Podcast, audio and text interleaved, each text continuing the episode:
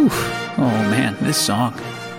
You know, I recently learned it's called Bugler's Dream. It was introduced in the 1968 Olympic Games. It gets me every time. I'm immediately filled with excitement, anticipation, pride. I'm not even sure what I'm proud of, but I know I feel it. Take a second. Think of a moment from your life that you're really proud of.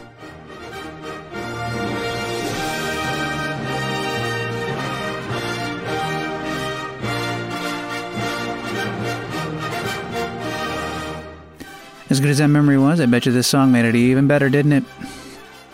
I'm going to play you one more clip. You'll hear the full story later on in this episode, but I wanted to start with this bit from today's guest, former USA Women's Volleyball National Team member Cassidy Lichtman. This is her sharing with us a moment she'll never forget. One of the, one of the actual things that comes up for me in memories is I my very first tournament on the national team. We took a very young team to the Pan American Games in Mexico, and and everybody thought we weren't going to even make it to playoffs. We weren't supposed to do well, and somehow we end up in the bronze medal match. And we play an amazing match against the Dominican Republic, and the entire tournament, the crowd's been against us. They are going to root for anybody who is from a Latin American country, anybody who speaks Spanish over the U.S. And so we, you know, we'd start our bench would start the USA chant during a match, and just we just start coming in. and so it takes a little bit of pride to stay in that moment, and but it brings you closer together as a team because you go, it's it's us against the world right now. This is all we have is this kind of core group, and we're going to keep going in this together. And so we win the bronze medal match, and we are high on life. Like this is that moment of triumph where it feels incredible. And after every match, we um, you know come together and we do a USA cheer and we applaud the fans, even if nobody is fans of are fans of ours. so we do this and we applaud the fans, and then all of a sudden, somewhere in the arena, we hear it start and it goes USA, USA, and this arena of Mexican fans starts chanting for us. Like they recognize you know, that we didn't lose that pride, that we kind of kept fighting for it wow. the entire time through, that we played great volleyball, all of that. And so it was a moment where they kind of put their own pride aside and and recognized it. Um, and so I, and I'll never forget, you know, that it was kind of like goosebumps raising moment. Hello, world. What is up? Welcome to the Feelings Lab. I'm your host, Matt Forte, and on today's episode, we're talking about pride.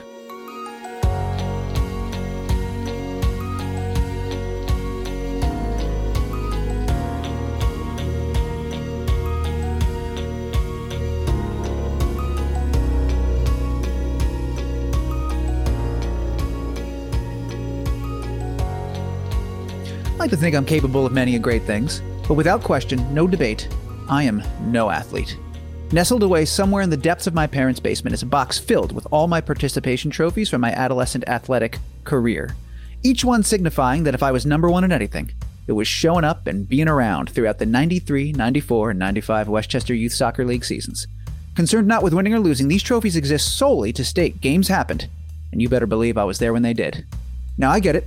Especially within the context of my assembled guests and experts, that seems like an awfully weird flex, but as much as I joke about these trophies now, I distinctly remember actually being really proud of them at the time.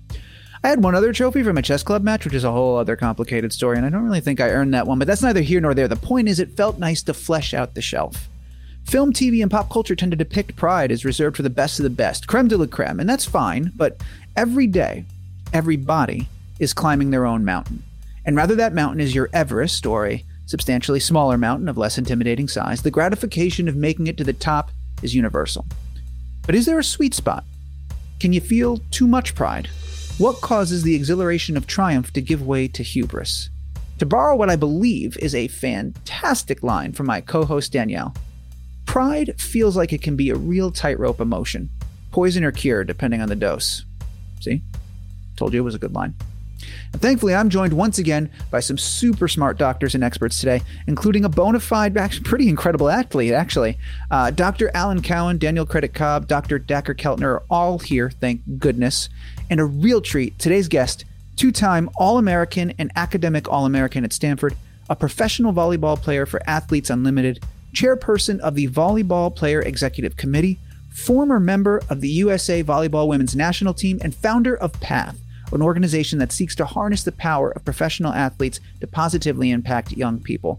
Please welcome to the show the great truly great. Cassidy Lichtman is here, everybody. My goodness, Cassidy, thank you so much for doing this. How are you? Uh, I'm doing great. That was a very nice intro. Um, so I appreciate it. I'm happy to be here. Uh, we're super, super happy to have you with us. It's awesome for you to be here. Thank you again. Uh, I'm excited to dive into this one, guys. As always, we always talk about uh, that space between the light and dark side of an emotion. But Danielle, you really hit the nail on the head with that tightrope bit uh, and, and just how fine a line I think it is. Were you quoting someone or is that a Krettek-Cobb original right there. Where's that from? Oh, that is just you know the the ever rambling skills of my soul, my friend. Um, oh no, man. I think, I think where I'm really curious to learn today with everybody more about pride, especially from our our, our go team of scientists, is I I think of pride in a way that I almost get confused by because I feel like there's on one side of pride is this kind of self-love and appreciation and a and a, re- a recognition of your value, which is like a beautiful thing for the for the soul. And then I look on the other side of it and it like tips over that tightrope I was talking about to like this bombastic hubris, arrogance, super ego space. And I think it's like is what's the the healthy way to cultivate uh, the, the, the healthy part of those emotions and not the kind of feeding of the dark side. And Cassidy, you work with Path and really building these mindset skills for athletes. So I'm so curious what your advice is to folks that are doing their individual best, but are doing team stuff as well. It's like, how do you work the power um, while staying in the center line? Yeah, I mean, I think you're you're absolutely right. That as an athlete, you have to have that confidence, and that um, and some of that comes from knowing your past accomplishments and the work that you've put into it. So it's important to have that behind you when you go out to play. Um, but there is a big potential pitfall there, and so one of the examples that made me think of was, you know, on the national team, um, a big part of our culture is emphasizing being great learners. And so you think what that means, you know, in in that context is that you're asking some of the people who are the best in the world at what they do to change. And to when you change something you're going to get worse at it before you get better. Um, and so there are two ways to, to take that. One is i'm the best you know? I'm not i'm not going to you know get worse. I'm not going to make mistakes and, and look silly out there. Or and so you have pride in you know your accomplishments and, and what you've achieved as an athlete up to that point. The other way to take it is i'm going to have pride in the fact that i'm a great learner that i'm always mm-hmm. progressing that i'm always getting better. And so for me the, the biggest uh, question or indicator of kind of how healthy that pride is is not necessarily whether or not you're proud but what are you proud of? And you know are you proud of what you've done and what you've accomplished or, or how you've done it? And i think those are two you know different ways to take it that's really cool because I'm hearing you say that like growth is your strongest muscle as an athlete. Yes. 100%. Like that's, that's so your cool. biggest job. And you can say, so you can think of it like that. Is my biggest job winning a gold medal or is my biggest job getting better every day? And so when I think about it, it's, it's best and healthiest to think about how can I have pride in the things that I have full control over because I don't have full control over whether or not I get a, I get a gold medal but I do control how I come into the gym every day and, and how I'm working and how I'm practicing. And so having pride in that process, I think is, is a better way, you know, in terms of mindset to go about it every day. I love that. I love that so much because I think pride is most easily ascribed to those big triumphant moments, right? The, like getting the medal and so on and so forth. But uh, to hear that perspective of how important it is in finding pride uh, in everything, not just in those big moments. And also, in spite of defeat, I imagine that has to be a really important tool set as an athlete to to to take a loss and still be proud of how you performed. Is that a muscle that takes time for you to build? Did you always have that in you, or did you have to find that over time? I think a little bit of both. I think um, I was a pretty kind of focused kid, and so I really wanted to to get better every day. Um, I do think also to your point right there about kind of the triumphant moment, I think that is very fleeting. And that's a danger that we mm. have as athletes in particular because it's it's so well defined. You know, you win, you get on this top of the podium, you get, you know, this huge celebration. And we chase that. It's a high, right? It's such a yeah. great, incredible feeling. Um, but if that's all you're trying to get, then what happens, and this happens all the time, is you go and you win a gold medal, and that feeling lasts, you know, that night, a week, a month. And now what? You know, what do I, yeah. now do I have to just chase the next high? How do I get higher than that? Um, so I think, again, going back to, am I really focused on just that one moment that's going to last me this much of my life? Or am I focused on, you know, the four years leading up to it, all the work I put in, my relationships with other people, you know, all, all of those things? Like, can I be proud of that whole thing and, and how I grew as a person that's going to continue on past that? Um, or do I only want that high of that one moment, which is pretty great, to be honest? Do you I'm think? Cu- oh, go on. What were you going to say, Danielle? I was just going to so I've always been fascinated by this. I, I did some work for Nike for a while and hearing that the game is won or lost before you step on the court, just that idea of practice and what it is to like train your being and train kind of in train with the team. I'm so curious that what you just said made me think like uh, there's the moments before the court, and then what do you do? What rituals or practices do you have with yourself right after? I know celebration is a big part of completing the cycle, but I'm I'm so curious. I've never been able to ask someone that before. What do you do after to kind of prepare in the best way for what does come next and the inevitable kind of and yet preparing for the next rise yeah you know what's interesting is i've always felt like um, i look back at the match and go okay what what should i have done better and that can sound like a super self-critical thing but i feel like a difference between a loss and a win is that in a loss i'm thinking about it right away what should i have done differently and in a, with the win maybe i'm thinking about the next day you know it's not as urgent but um, Mm. But to the point I was just talking about, I think that that is indicative of kind of the way that I felt about the process going, okay, I just won this huge thing or, you know, a match, whatever it was. Now, okay, how am I going to get to the next, you know, level of my own kind of growth and development? Um, and, and seeing, you know, how, how did I get to this point? I'm I'm fascinated to know, Alan is, and I know it's hard to replicate in the lab whatever the feeling is of of winning a gold medal. But talking about how uh, Cassidy just said that like the victory is fleeting, but the loss, uh, uh, or the, the loss you think about it right away, but the win you're not thinking about till later down the road. You know, in studying brain activity and mapping all these emotions, have you been able to chart and see that exact activity and see people respond in that way before?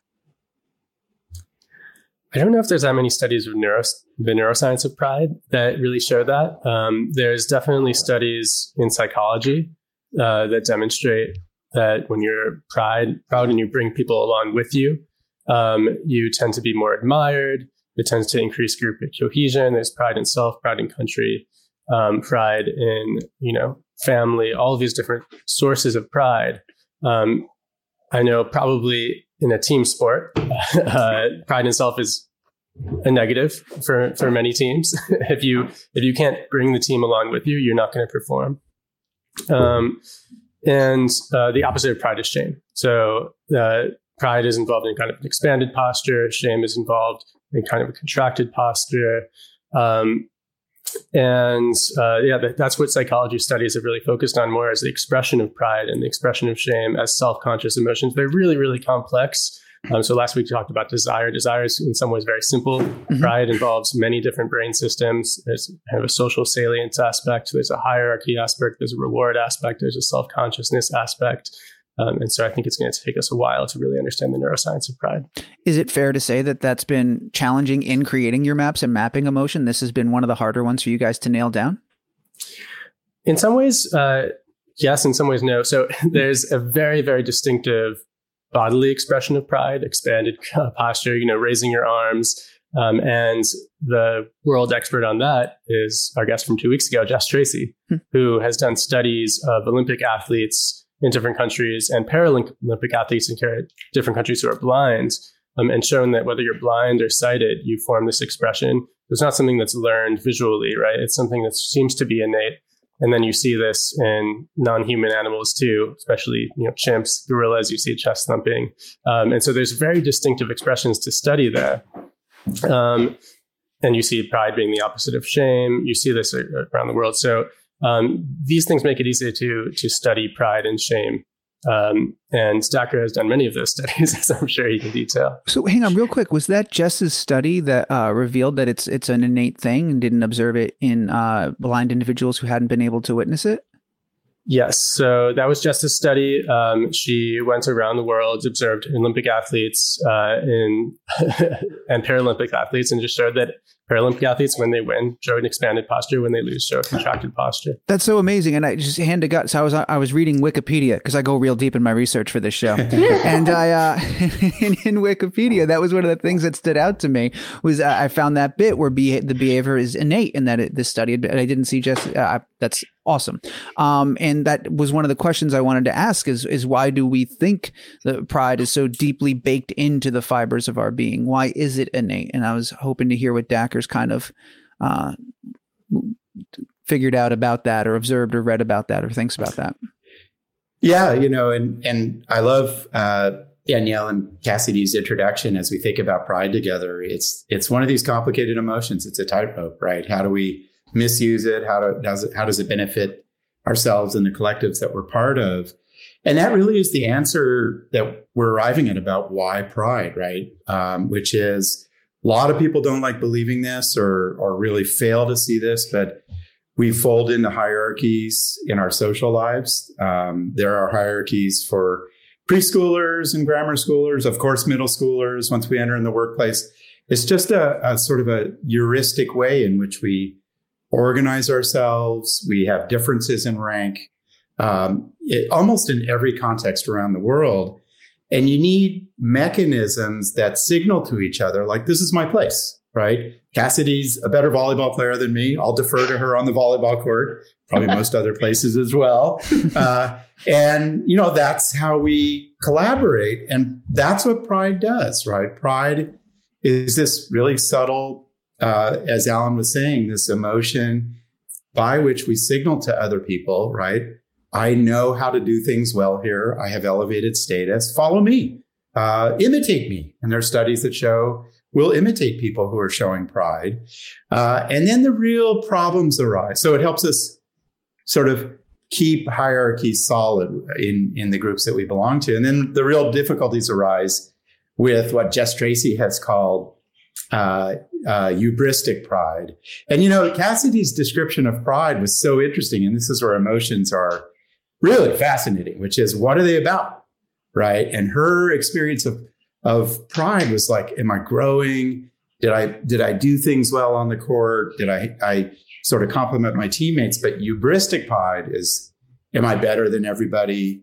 Am I naturally gifted at this? Those are sort of the thoughts that run through that experience, and that's where trouble arises and where pride gets us into trouble. I forget what I was watching recently, but Cassidy, there was something, and I heard, I was watching that you were in. You were talking about growing up around the sport, around volleyball, getting comfortable playing with older athletes, and as Dacher's talking about how your uh, interpretation of pride and how you you uh, process and experience pride. I'm curious how much of that came from uh, growing up and playing around these older athletes and, and learning from their wisdom and observing them, and how much of that came from that part of your life. Yeah, I think a lot of it probably came from that. I mean, and and to this point, like it probably kept a little bit of that hubristic pride down because I was around people who were who were also good. I was always aware, kind of, I could I might be a big fish in a small pond, but like there's a whole ocean out there. Um, and it's a and it's a problem. You know, one of the ways it becomes a problem with with young athletes or young people who are good at anything is that uh, when somebody tells you over and over again, you're great at this, or you're a natural at it, or whatever it becomes your identity, right? And so then you grow up and, and everything about you is, you know, all boiled mm. down to, am I successful on the court? And so when you see athletes, you know, choke or, or get tight in those mom- those big moments, you know, so much of that is because every success or failure on the court is a success or failure of me as a human being. And you're trying to mm. avoid that, that shame that, that we're talking about as the opposite of, of pride. And so, I think a lot of that, you know, for me was kind of growing up and going, okay, I'm I'm a volleyball player and I for sure identify as that, but A, I have other things that I identify as, and B, I know that there are other great players around me and I'm just kind of trying to continue to up my level. I'm, Who are you I'm, playing with? Uh, I played with I played with anybody who would let me on a court. Uh, my mom and her friends Uh. when they were you know when they were younger. Uh, the 18s and under team when I was 14 or 15. My brother's team, my older brother's Uh-huh. teams. Uh, Wow. That's amazing. I participated with a with a lot of uh, soccer. Pl- no, I'm kidding. I was going back to my participation trophies. I, I can't When I was on the connect. Olympic Yeah, podium. exactly. I, I, I participated in watching the Olympics. I watched a lot of them. I participated in that. I, uh, I'm a big participator. I've been getting trophies all my life for it. Um, that's it's amazing. interesting Danielle, what were you the- about to say? Yeah, go for yeah, it. Yeah. Well, so I'm curious. I get all I get all antsy in my seat when I get excited about ideas. So forgive me, guys. um, I like hearing that shame is the opposite of pride makes sense to me. But then something that I've held in my head, like, and this is where Alan, I look to you for the actual mapping of this and the true relationship of it. But pride and humility seem really closely linked too in a way that isn't always intuitive but that does you do kind of live into that. And Cassie, one of the things I was super inspired about when I was hmm. reading and watching some of the path stuff is like Julie Foudy talking about me and we and how you need both. It's not actually all about, it's just the we, I'm nothing. It's like you got to have both. And Matt, even like you're like, I was, I was there, even if I wasn't on the field or whatever. It's like that one minute player is as important as a starter because you're like, there's joy and, and like this role is good with me. And I, I thought that was beautiful. And then you actually retweeted uh, your stuff with Doug Baldwin too, the Super Bowl champ, talking about like the question he asks is, how can I serve the person next to me? How do I get better myself, and how do I get them better? And it's that that idea of pride and humility going together. I'm I'm curious about how that actually works. Well, I mean, we see pride and humility together when you're admiring somebody, right? Um, so there's feeling when you're listening to Martin Luther King's speeches uh, that you're part of something bigger. So you feel awe, but you also feel a pride and sort of uh, the in your involvement in sort of being in civilization as a as a human. Um, I mean, that's like the broadest kind of pride and awe that you can feel together. Um, but uh, you know, there's pride in country, pride in family. All these things involve kind of humbling yourself to a broader group. Um, and shame is really when you feel like you've done something terribly wrong. you know, well, that, that's sort of more guilt, or, or you, there's something wrong with you. Um, and you know, humility is, is is sort of having pride but not bragging. So it, I think they can. I think humility and shame are actually quite different in my view. yeah. Um, Mhm. and we see that in people's kind of when, when they're reporting experiencing those things as well. And it's interesting. I think Cassidy's example brought it up, and it's really terrific question that the science hasn't gotten to, Danielle, like pride, shame, humility. And I think humility is about collectively, if you're part of a team or part of a discipline, or like you face things that are vast and you recognize their power, right? You can be humble vis-a-vis a storm or a terrific team that you're playing. And it seems I'd be curious to hear Cassidy's thoughts about the place of humility in Olympic competitions, right? It's it's almost as if as a, a collection of teammates, you're recognizing the wonder that you're facing, right? What's vast about it and bringing each other along to to face it. Yeah, I mean, I think the the team setting, probably any team setting, but in this case, sports team setting is the perfect place to answer the questions that you're asking, Danielle. And you know, one is again, I, I have to have pride in myself stepping onto a court. I have to believe in myself and and continue that kind of positive self talk in my mind, or you know, it's going to take a bad turn for me. But I also cannot believe that I am the only important person in the room because my teammates are going to have to perform, perform also. And if they lose their pride, they, they lose their confidence, then our team's not going to do well either. And so Mm. I think it's important. You have to recognize both of those things in order to be to be a great team and to have that culture. Um, and in, in the case when you're going up against you know the best in the world, I think a you have to have the pride to think that you can be the best in the world, which is a very large statement. Um, but also recognize that the world's really good at this stuff too. And so I think part of international competition is having the humility to understand that everybody's really, really good. Um, and so we always, Mm. uh, it was interesting the way that we were taught to frame competition. It was Michael Gervais, the foreign psychologist, who taught us Mhm. that the origin of the word compete is to strive together. And so it's not necessarily I need to have so much pride in myself that I'm that we're going to, to destroy Brazil when we play them, but let me have respect for what they do. And as mm. they continue to get better and progress, they're going to push us to get better and progress too. So it's almost like there's pride in ourselves, but also in kind of the entire process of, you know, mm-hmm. competing at that right. level. Something That's I've heard really you uh, cool. uh, mention a couple of times now that I'm really uh, interested in is the significance of confidence and what confidence can do and how it can shift the experience of pride. Someone who's overly confident and loses may feel that uh, defeat more than someone who wasn't that confident to begin with. Um, you, you know how how important, how significant is confidence leading up to achieving the feeling of pride? And that's open to whoever wants to jump into that. I, I'd love every perspective, frankly but not everyone at once. Dacher, what do you got for me? How important is confidence? Oh, it's it's you know we're we're in such an interesting space where you know some emotions you really feel um, most of their occurrences are pretty good for humanity and and our efforts to do well together, like compassion or you know or or awe, uh, which we talked about, and confidence, pride uh, are, are complex, as we said. And I think that, um, you know, there's, there's a literature that aligns with, with Cassidy's statement, which is you, you want to cultivate a sense of confidence in kids, you know, and mm-hmm. if they just feel like they have trust in themselves, uh, and feel like they can throw their best at anything and then not worry about the outcome, that's good news mm-hmm. for a child's development. Um, but at the same time, and I think what we should be asking ourselves, uh, about this, which is there's a huge literature on overconfidence, you know, where we're convinced we're always right. We're convinced we have the best answer. We're convinced we know which way the stock market will go or how, you know, a, a foreign intervention will go, whatever they can. And that's really bad news, right? And uh, my hunch is if we, uh, if Cassidy gave us some reflection, she would notice that, you know, the great athletes, uh, they don't get into this space of overconfidence. They're always thinking about subtle ways to improve. You know, when I hung around the Golden State Warriors a little um, through because they were interested in the very science that we're talking about, and their motto is compassion, joy, competition, and mindfulness.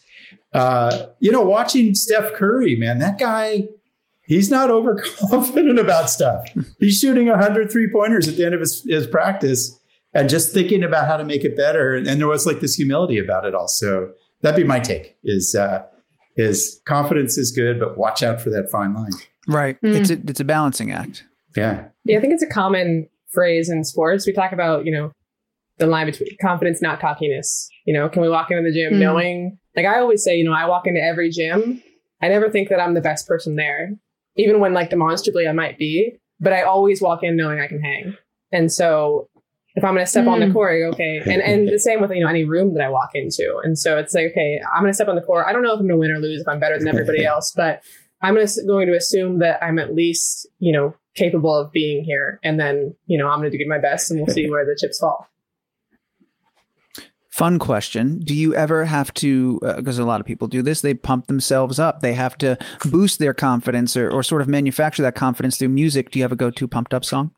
Oh, I. Or do you use music at all? I, I have. I mean, definitely. And I don't even know if it's if it's lyrics wise or just uh or just the beat, but for sure. One of the things I definitely do before every match, um, you know, at some point is, you know, vi- vi- a lot of people use visualization, so I visualize myself making a couple like really great plays. You know, not just standard, but like mm. really incredible, like sports center kind of plays. Um, so I'm, and that's right before we go out to play and we go, okay. And, and it's kind of like things that I'm, like things that I'm capable of doing. Um, so that's the mindset I try and get into right before we're going out there. It's pretty awesome. Uh, and, and I bring that up because I'm curious about that idea of, um, of, of manufacturing uh, confidence to sort of, yeah. uh, you know, realize and, and, manifest pride in a way. Um, and I only know of good examples uh, I'm sure if we think for more than five seconds, we can find some bad examples as well out there in the world. Um, but what does the science show us about that, about people who uh, manufacture that confidence in their performance after the fact versus someone who didn't perhaps partake in that ritual or, or, or that, that series of events, didn't listen to music? Well, you know, we're just, it's a really neat question. And I think, you know, one of the great things from the scientist perspective is um, athletics and sports are old, right? There, you go back to the Olympics, it's 700 BC. The ball court games in Mesoamerica are an, another thousand years older than that. I mean, this is a very old tendency for humans to do, to engage in this stuff that you know, we walk in and we feel confident. We kind of take down the cocky person, whatever it is. um, and and I think I love the example, the question about rituals, which is when we put ourselves on the line. Um, part of that is is challenging and unnerving, and we resort to, to these rituals that are part of sports as well that give us a sense of place and reliable predictability and confidence. And there's a little bit of work on it. Yeah. Um, the deeper insights come from the practitioners like Cassidy. So yeah. So something really cool that Cassidy said that I've just been kind of rolling in me since he said it is this idea of like the Brazil example of how like you're including the other team.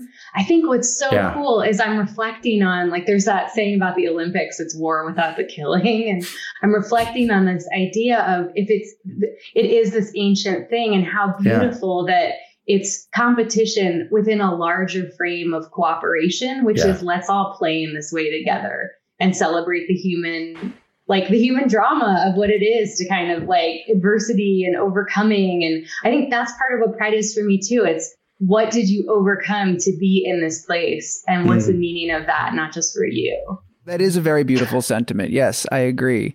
Um, something uh, I, I, think this is sort of adjacent to what we were talking about uh, a moment ago. And Danielle, you and I were having a conversation uh, earlier this week, uh, just speaking about manufacturing pride, but also the authenticity of mm. the emotion and, and, authenticity and pride. And I'm just having this confluence of all these different things we've kind of discussed. Um, but you were uh, saying the other day, what, what was we were talking about the authenticity of pride and inauthentic pride? I, I remember uh, you blowing my mind with something that you were saying.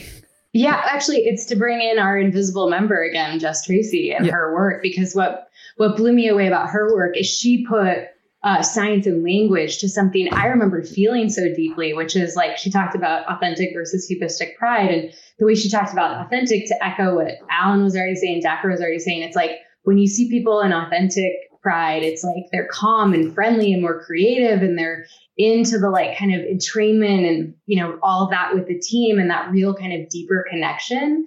And then what you see with folks like that too is that i mean they she did this great study that was literally just like it was it's it's like the simplest thing. This is what i love about humans is we can be so simple when we just like look at that level of relief. But she said that uh she gave these cognitive tests, cognitive tests to people and she told some people that they did like really really good on it and that basically was the pride thing. So you do that. And then those people, even if it was like the simplest test, like will persevere for two times longer because of what that does for them, that kind of energy expansion. And so what I think is so interesting about that is the beauty of pride on that light side. But like we were talking about the dark side, and this is something that broke my heart when it happened. I was a big Lance fan. So Lance Armstrong crushes it at the 93 and 95 Tour de France's. He beats cancer. I mean, he is, you know, Joseph Campbell, hero's journey on the world stage.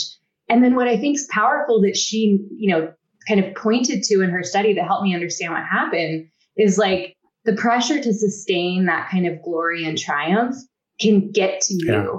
Um, it depends on what your motivation is, what your training is. Cassidy, growing up in that environment, trained her to be different when she hit the peak of that podium. And so I was like, oh, wow, that is what drove him to doping is it's yeah. like this deep kind of twist of pride and he's like our icarus and even to like kind of take it out of that epic frame and look at like my current sports love, which is Ted Lasso in the gang. I look at Nate and we're also heartbroken because our brother rose. Spoiler. Spoiler alerts for those yeah, watching apologies. Ted Lasso. It's been a couple weeks. Come on. It's fair um, game. I just wanted to put the disclaimer out there, please, as you were. I just, as people on the internet, it is our responsibility to preface it with the words enough, spoiler alert. I agree with you wholeheartedly, as you were with Nate. Please continue. What, what's so rough is we see Nate come from like you. You get to see his upbringing. You know he's had a lot of crushing in his life. You see him getting recognized by his mentor and rising up and contributing. And then it turns dark and it's like so crushing to see him in that last shot of the season. You watch his hair growing whiter and you can just see it happening. Yeah. Anyway. and at the risk of turning this into Cassidy, a Ted Lasso podcast. Ted Lasso. Uh, no, I know Cassidy's a Ted Lasso fan. You are. So Great. Huge. Yeah. Alan Dacher, are you guys Ted Lasso fans? yeah, definitely. definitely. Fantastic. I don't think I've gotten that far. So, oh, yeah. I, I guess I'll skip the second season. well, in no, my defense, I gave you the warning, uh, and you stuck around. So I closed my ears. you know, I unplugged my headphones. Good man. I, I want to ask Cassidy a question because she's Go been right there at these really once in a lifetime experiences being in the Olympics. And. I was talking to a friend of mine who um, is doing his dissertation work on uh, emotions in sports, which is fascinating, and pick up basketball.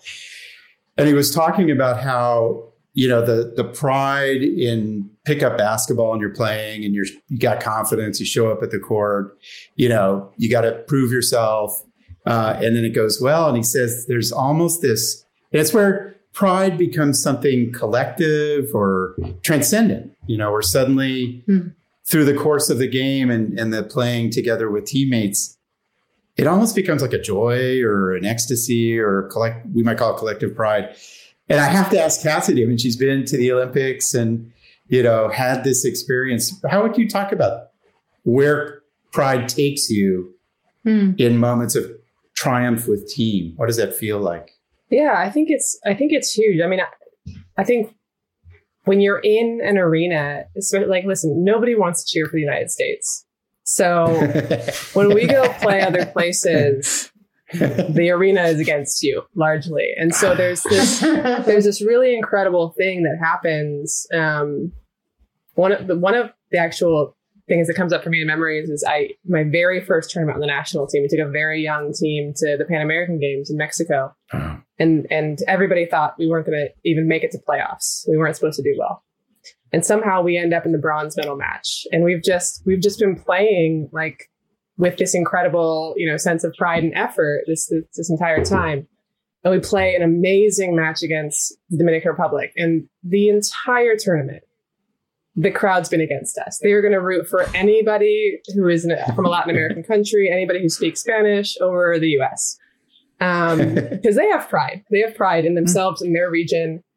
And that's how it manifested itself. And so we, you know, we'd start, our bench would start the USA chant during a match and booze would just start coming in. and so it takes a little bit of pride to stay in that moment. And, but it brings you closer together as a team because you go, it's, it's us against the world right now. This is all we have is this kind of core group, and we're going to keep going in this together. And so we win the bronze medal match, and we are high on life. Like this is that moment of triumph where it feels incredible. And after every match, we, um, you know, come together and we do a USA cheer and we applaud the fans, even if nobody is fans of are fans of ours. so we do this and we applaud the fans, and then all of a sudden, somewhere in the arena, we hear it start and it goes USA, USA, and this arena of Mexican fans starts chanting for us. Like they recognize, you know, that we didn't lose that pride, that we kind of kept fighting for it wow. the entire time through, that we played great volleyball, all of that.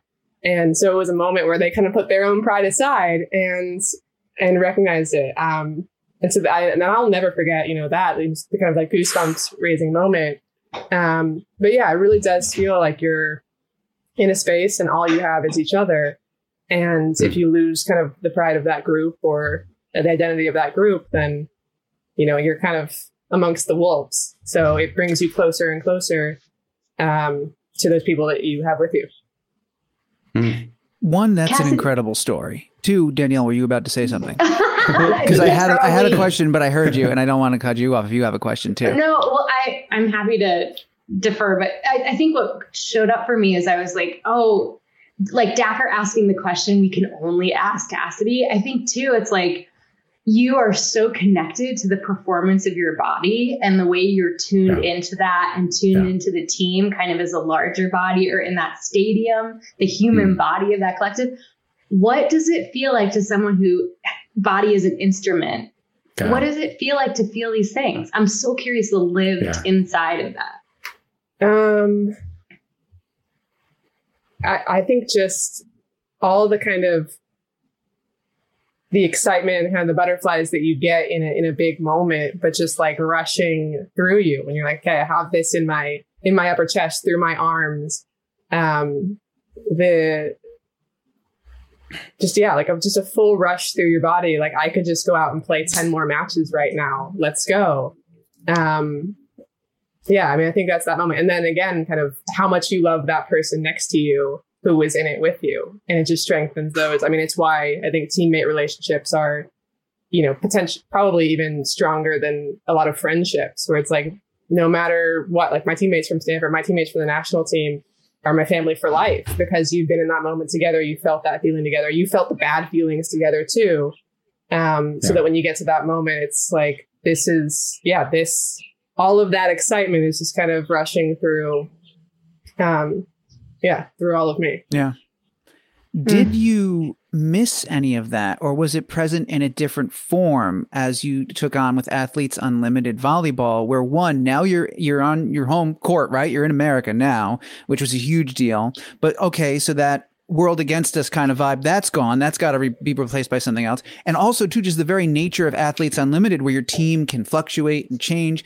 How has that dynamic impacted all of those incredible things that you just described to us? Yeah it is interesting. I mean i think definitely uh, because of the format you don't have the kind of culmination into okay the, the team championship. So you're playing um, you know for your own individual place. And but I think match to match, it's still the same thing. You still get that, you know, small high of, of victory. Um, and then for me, there's a whole other side of it, which is the the biggest pride that I have in that is what are we building? What are we creating that's going to live beyond my volleyball career, hopefully, you know, for the next generation coming up, because I didn't have professional volleyball to look up to when I was 14 years old. Um, so to me, there's kind of both of those senses of I love winning. I always want to try and chase that feeling. Um, and at, when I walk into that gym, like, how cool is this thing that I didn't know could exist? Yeah. Which is, and that, that just ties into you getting your Topps trading card earlier this year. To talk about you didn't know could exist. Yeah. I was reading an interview where you said like I, I, had it was a dream that I didn't know I was supposed to have, which I thought was a really wild way to phrase that, and that just must have been a uh, I can't think of another word than surreal for you to, for that moment. What was it like to hold your Topps playing card? yeah, I honestly did not know how cool it was going to be until I physically had it, and I yeah. and it looks like you know the baseball cards my brother and I had growing up, and I oh. went, oh, I've and and when you know my friend's daughter got it, and mm. you know she's looking at it and going, okay, here 45 people, women that she can she can look up and she wants now she has that dream that I didn't know I was supposed to have. That she wants yeah. to be on a Topps card. And so yeah, once I physically held it, I went, wow, that's that's really cool. That's Does it incredible. come with good gum now, or is the gum still? I don't think it comes. Asking the important questions, Danielle. What's the gum situation? Remind I appreciate everyone, the dream I'm not thing. the doctor here. you're you're my official gum expert. Is what she, we're adding that to the title. Comfort zone. Uh, all right. Well, definitive answer. What's the gum like? I don't think it comes with gum. I mean, you, they were they were like it was, we're it was a limited age. edition you had to order it, you know, from Topps. So, but it was, well, Athletes Unlimited softball was before us, but we were the first two sets to ever feature only women athletes. Wow. Before that, they, they'd had like women in, in, the Olympic sets and that kind of stuff, but to have one set that only had women in it was, that was kind of a history making thing. Actually, congratulations. Of, yeah, yeah awesome. congratulations. Yeah, seriously. And, and uh, Nneka Nneka Ogwumike, who did all of the incredible work around um, equity, specifically for women's basketball, but she's one of your athletes um, with Path. And I'm curious about the. We've talked about all these different versions of pride today. The pride that comes from something like that, this other kind of yeah. contribution at the gender, social, moving the real human needle forward how does that feel for you mm. as as a as a huge presence in that movement? I mean, I as a woman am grateful to you for that, even though I uh, was even crap on my college lacrosse team, so I can't really call myself an athlete. Certainly not anymore. But, but as a woman, you know, I bow to you for that. And how does that feel? Um, yeah, I think it's um, you know, we're talking about kind of how does it feel in your body? Like it's a deeper kind of pride where I think mm. it's, you know, especially as you grow up, you're a young athlete and you're, again, kind of chasing the high of winning and, and all of that. And then maybe you get to the point where, okay, I'm proud of some of the accomplishments that I've had, the teams that I've been on. You know, graduating from Stanford, I was like, okay, I'm proud of my contributions to this program. But I think it gets to a whole other level when you go, okay, I'm, I'm at a position where I can affect change at scale. Um, you know, I sit on the board of USA Volleyball, which has hundreds of thousands of members and you go, okay, well, I can, you know, affect their gender policy. You know, I can affect the the initiatives that they're going to. I can, you know, put professional volleyball, help put professional volleyball on television for young girls and and create Topps card sets and all of that. Um, I think it's just a much deeper thing to go, okay, this is this is building something that's going to last beyond me. It's going to affect people, you know, far beyond me, far beyond my teammates um, but all of you know the people who come up after me. And so I think it's yeah, it's it's kind of a lot deeper inside of me to go, okay, this is the real legacy. Nobody's going to remember whether or not I won gold medals or if I you know won the state championship in high school. Um, but if 20 years from now there are kids who are affected by the decisions that I'm making now, that's a pretty cool thing. Was there a, uh, and you you pretty much just answered this and told us the story of how you arrived there and, and decided to be the founder of Path. But was there a catalyst? Was there an interaction with a particular kid or something that pushed you from I should do this to I'm doing this tomorrow? I'm starting. Um, you know, it really was. Part of it came from just knowing the um, the impact that you, that you can have on a kid. You know, when I walk into a gym, I'm very cognizant of the fact that if I walk in and just start coaching a kid, they're going to listen. But if I walk in and somebody gives them kind of the brand names of, oh, she played at Stanford, she played for the national team, they're going to listen a little bit differently. Um, and so I know that, that that's a thing and I wanted to use that, uh, for a different kind of impact. Um, and, and just meeting kind of other, like I met, I met Abby Wambach and, and Lisa Borders, who was the president of WNBA. And between us, I thought, well, we can call anybody in volleyball or basketball or soccer in the country, and you know they're going to pick up the phone at least. So, like, what can we do with that? That's a lot of power over a lot of kids who are all a little bit predisposed to listen to what we have to say. And so, how do we kind of take all of these concepts that we're talking about and point them in the healthier directions so that not only they're, you know, they are able to have pride in their team, they're able to, you know, contribute to that, but how do we help that then transfer into you know being healthier members of society yeah for mm-hmm. sure well uh, uh, just thank you for the work that you're doing and for the for that organization. It's pretty amazing stuff. Uh, we're we're getting into the home stretch, so I do got to wrap things up. And not to pivot too hard here, but every single episode, I make a point of asking Alan and putting him on the spot to explain away all the things that I've personified in my dog by telling me if science has in fact observed any of the things we've discussed today. And we talk about, and I ask about parallels in the animal kingdom with our furry and not so furry friends. So, Alan, it is that time again. What can you tell me about parallels? We, anything we've discussed today? Did anything flash in your brain? Anything that we've observed that you know will blow my mind? Well, you know, pride's an easy one in some ways uh, because you can look at high and low status individuals and our primate uh, cousins. You can look at chimps. You can look at uh, gorillas. Gorillas literally have a chest beating behavior. So mountain gorillas will chest beat after they kind of win a, a battle um, which is one of the most hilarious behaviors. I, I think it's my favorite abnormal behavior because it's a full body expression with the vocalization, with the chest beating, and we see it in humans basically too. It's just so viscerally something we do. Super Bowl dance. Yeah. Your touchdown dance. yeah. Um, and um, in chimps, we see, you know, basically alpha male expresses something like pride all the time, kind of running around, uh, gesticulating wildly, swinging really, uh, vis- you know, really um, strongly around. Uh, and you see piloerection; they look bigger. Their posture is big as they're on um, walking around on two feet, which is funny to see. Uh, so, uh, yeah, really interesting parallels there. Um, we see parallels for shame as well. So after uh, an animal is sort of victimized, kind of prostrates itself, or slumps, and wants to make itself small. Um, so these these parallels are clearly there. I think, yeah, Oh.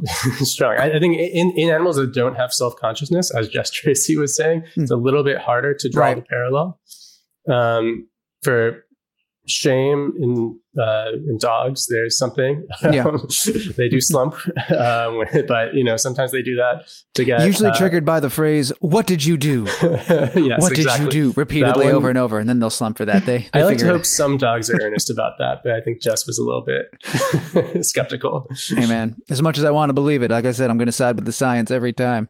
Um, any of those capuchin monkey with my stories? Oh, go on ahead. What do you got, Danielle?